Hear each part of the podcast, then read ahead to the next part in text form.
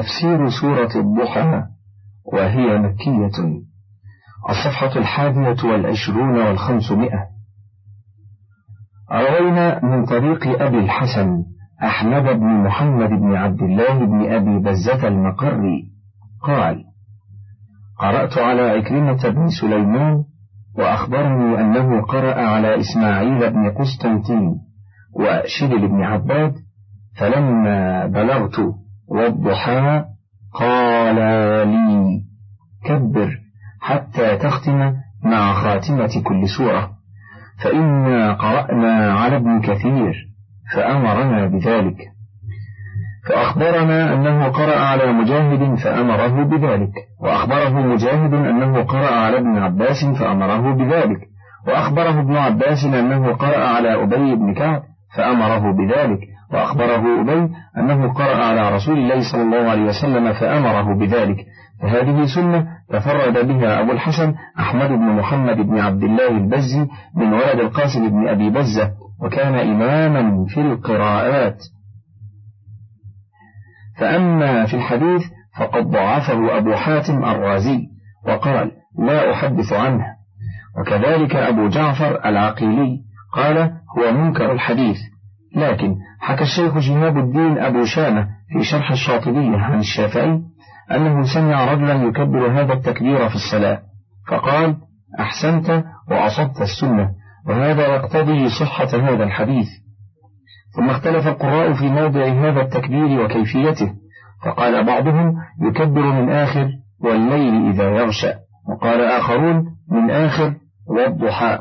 وكيفية التكبير عند بعضهم أن يقول: الله أكبر، ويقتصر، ومنهم من يقول: الله أكبر، لا إله إلا الله، والله أكبر. وذكر القراء في مناسبة التكبير من أول سورة الضحى أنه لما تأخر الوحي عن رسول الله صلى الله عليه وسلم وفتر تلك المدة، ثم جاء الملك فأوحى إليه: والضحى والليل إذا سجى، السورة بتمامها، كبر فرحا وسرورا. ولم يروى ذلك بإسناد يحكم عليه بصحة ولا ضعف، فالله أعلم. بسم الله الرحمن الرحيم. والضحى والليل إذا سجى، ما ودعك ربك وما قلى، وللآخرة خير لك من الأولى، ولسوف يعطيك ربك فترضى، ألم يجدك يتيما فآوى، ووجدك ضالا فهدى، ووجدك عائلا فأغنى، فأما اليتيم فلا تقهر، وأما السائل فلا تنهر، وأما بنعمة ربك فحدث. قال الإمام أحمد: حدثنا أبو نعيم حدثنا سفيان عن الأسود بن قيس قال: سمعت جندبا يقول: اشتكى النبي صلى الله عليه وسلم فلم يقم ليلة أو ليلتين، فأتت امرأة فقالت: يا محمد، ما أرى شيطانك إلا قد تركك. فأنزل الله عز وجل: والضحى والليل إذا سجى، ما ودعك ربك وما قلى. رواه البخاري ومسلم والترمذي والنسائي وابن أبي حاتم وابن جرير من طرق عن الأسود بن قيس عن جندب وابن عبد الله البجلي، ثم العلقي به. وفي رواية سفيان بن عيينة عن الأسود بن قيس: سمع جندبا قال: أبطأ جبريل على رسول الله صلى الله عليه وسلم، فقال المشركون: ودع محمدا ربه، فأنزل الله تعالى: والضحى والليل إذا سجى، ما ودعك ربك وما قلى. وقال ابن أبي حاتم: حدثنا أبو سعيد الأشج وعمرو بن عبد الله الأودي قال: حدثنا أبو أسامة حدثني سفيان حدثني الأسود بن قيس أنه سمع جندبا يقول: رمى رسول الله صلى الله عليه وسلم بحجر في إصبعه فقال: هل أنت إلا إصبع دميت، وفي سبيل الله ما لقيت. قال: فمكث ليلتين أو ثلاثا لا يقوم، فقالت له امرأة: ما أرى شيطانك إلا قد تركك، فنزلت: والضحى والليل إذا سجى، ما ودعك ربك وما قلى. والسياق لأبي سعيد قيل إن هذه المرأة هي أم جميل امرأة أبي لهب، وذكر لنا أن أصبعه عليه السلام دمت.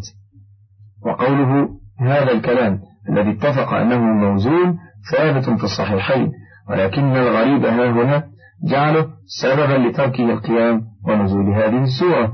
فأما ما رواه ابن دلي حدثنا ابن أبي الشوائد حدثنا عبد الواحد بن زياد حدثنا سليمان الشيباني عن عبد الله بن شداد أن خديجة قالت للنبي صلى الله عليه وسلم ما أرى ربك إلا قد قلاك، فأنزل الله والضحى والليل إذا سجى ما ودعك ربك وما قلى. وقال أيضا حدثنا أبو كريب حدثنا وكيع عن هشام بن عروة عن أبيه قال أبطأ جبريل على النبي صلى الله عليه وسلم فجزع جزعا شديدا، فقالت خديجة إني أرى ربك قد قلاك مما نرى من جزعك. قال فنزلت والضحى والليل إذا سجى ما ودعك ربك وما قلى إلى آخرها، فإنه حديث مرسل من هذين وجهين. ولعل ذكر خديجة ليس محفوظا أو قالته على وجه التأسف والتحزن والله أعلم.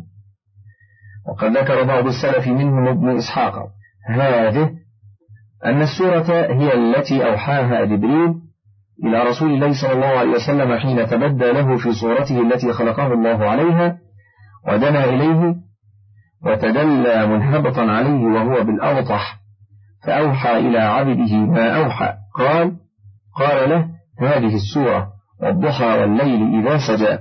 قال العوفي عن ابن عباس لما نزل على رسول الله صلى الله عليه وسلم القرآن أبطأ عنه جبريل أياما فتغير بذلك، فقال المشركون ودعه ربه وقلاه، فأنزل الله ما ودعك ربك وما قلاه، وهذا قسم منه تعالى بالضحى وما جعل فيه من الضياء، والليل إذا سجى أي سكن فأظلم وادلهم. قاله مجاهد وقتادة والضحاك وابن زيد وغيرهم، وهذا وذلك دليل ظاهر على قدرة خالق هذا وهذا، كما قال تعالى والليل إذا يغشى والنهار إذا تجلى. وقال تعالى فالق الإصباح وجعل الليل سكنا والشمس والقمر حسبانا ذلك تقدير العزيز العليم. وقوله تعالى ما ودعك ربك أي ما تركك، وما قلى أي وما أبغضك، وللآخرة خير لك من الأولى أي وللدار الآخرة خير لك من هذه الدار. ولهذا كان رسول الله صلى الله عليه وسلم أزهد الناس في الدنيا وأعظمهم لها إطراحا، كما هو معلوم بالضرورة من سيرته. ولما خير عليه السلام في آخر عمره بين الخلد في الدنيا إلى آخرها ثم الجنة وبين الصيرورة إلى الله عز وجل، اختار ما عند الله على هذه الدنيا الدنية. قال الإمام أحمد حدثنا يزيد حدثنا المسعودي عن عمرو بن مرة عن إبراهيم النخعي عن علقمة عن عبد الله وابن مسعود قال اضطجع رسول الله صلى الله عليه وسلم على حصير فأثر في جنبه، فلما استيقظ جعلت أمسح جنبه وقلت يا رسول الله ألا آذنتنا حتى نبسط لك على الحصير شيئا؟ فقال رسول الله صلى الله عليه وسلم ما لي وللدنيا، إنما مثلي ومثل الدنيا كراكب ظل تحت شجرة ثم راح وتركها. ورواه الترمذي وابن ماجة من حديث المسعودي به، وقال الترمذي حسن صحيح. وقوله تعالى ولسوف يعطيك ربك فترضى أي في الدار الآخرة يعطيه حتى يرضيه في أمته وفيما أعده له من الكرامة، ومن جملته نهر الكوثر الذي حافتاه قباب اللؤلؤ المجوف وطينه مسك أذفر كما سيأتي. وقال الإمام أبو عمرو الأوزاعي عن إسماعيل بن عبد الله بن أبي المهاجر المخزومي عن علي بن عبد الله بن عباس عن أبيه قال عرض على رسول الله صلى الله عليه وسلم ما هو مفتوح على أمته من بعده كنزا كنزا فسر بذلك، فأنزل الله ولسوف يعطيك ربك فترضى، فأعطاه في الجنة ألف ألف قصر في كل قصر ما ينبغي له من الأزواج والخدم. رواه ابن جرير وابن أبي حاتم من طريقه، وهذا إسناد صحيح إلى ابن عباس. ومثل هذا ما يقال إلا عن توقيف. وقال السدي عن ابن عباس من رضاء محمد صلى الله عليه وسلم ألا يدخل أحد من أهل بيته النار، رواه ابن جرير وابن أبي حاتم، وقال الحسن يعني بذلك الشفاعة. وهكذا قال أبو جعفر الباقر، وقال أبو بكر ابن أبي شيبة حدثنا معاوية بن هشام عن علي بن صالح عن يزيد بن أبي زياد عن إبراهيم عن علقمة عن عبد الله قال قال رسول الله صلى الله عليه وسلم إنا أهل بيت اختار الله لنا الآخرة على الدنيا ولسوف يعطيك ربك فترضى. ثم قال تعالى يعدد نعمه على عبده ورسوله محمد صلوات الله وسلامه عليه ألم يجدك يتيما فآوى، وذلك أن أباه توفي وهو حمل في بطن أمه، وقيل بعد أن ولد عليه السلام. ثم توفيت أمه آمنة بنت وهب وله من العمر ست سنين، ثم كان في كفالة جده عبد المطلب إلى أن توفي وله من العمر ثمان سنين، فكفله عمه أبو طالب، ثم لم يزل يحوطه وينصره ويرفع من قدره ويوقره ويكف عنه أذى قومه بعد أن ابتعثه الله على رأس أربعين سنة من عمره، هذا وأبو طالب على دين قومه من عبادة الأوثان، وكل ذلك بقدر الله وحسن تدبيره، إلى أن توفي أبو طالب قبل الهجرة بقليل، فأقدم عليه سفهاء قريش وجهالهم، فاختار الله له الهجرة من بين أظهرهم إلى بلد الأنصار من الأوس والخزرج، كما أجرى الله سنته على الوجه الأتم الأكمل. فلما وصل إليهم آووه ونصروه وحاطوه وقاتلوا بين يديه رضي الله عنهم أجمعين، وكل هذا من حفظ الله له وكلاءته وعنايته به. وقوله تعالى ووجدك ضالا فهدى كقوله وكذلك أوحينا إليك روحا من أمرنا ما كنت تدري ما الكتاب ولا الإيمان ولكن ولكن جعلناه نورا نهدي به من نشاء من عبادنا الآية.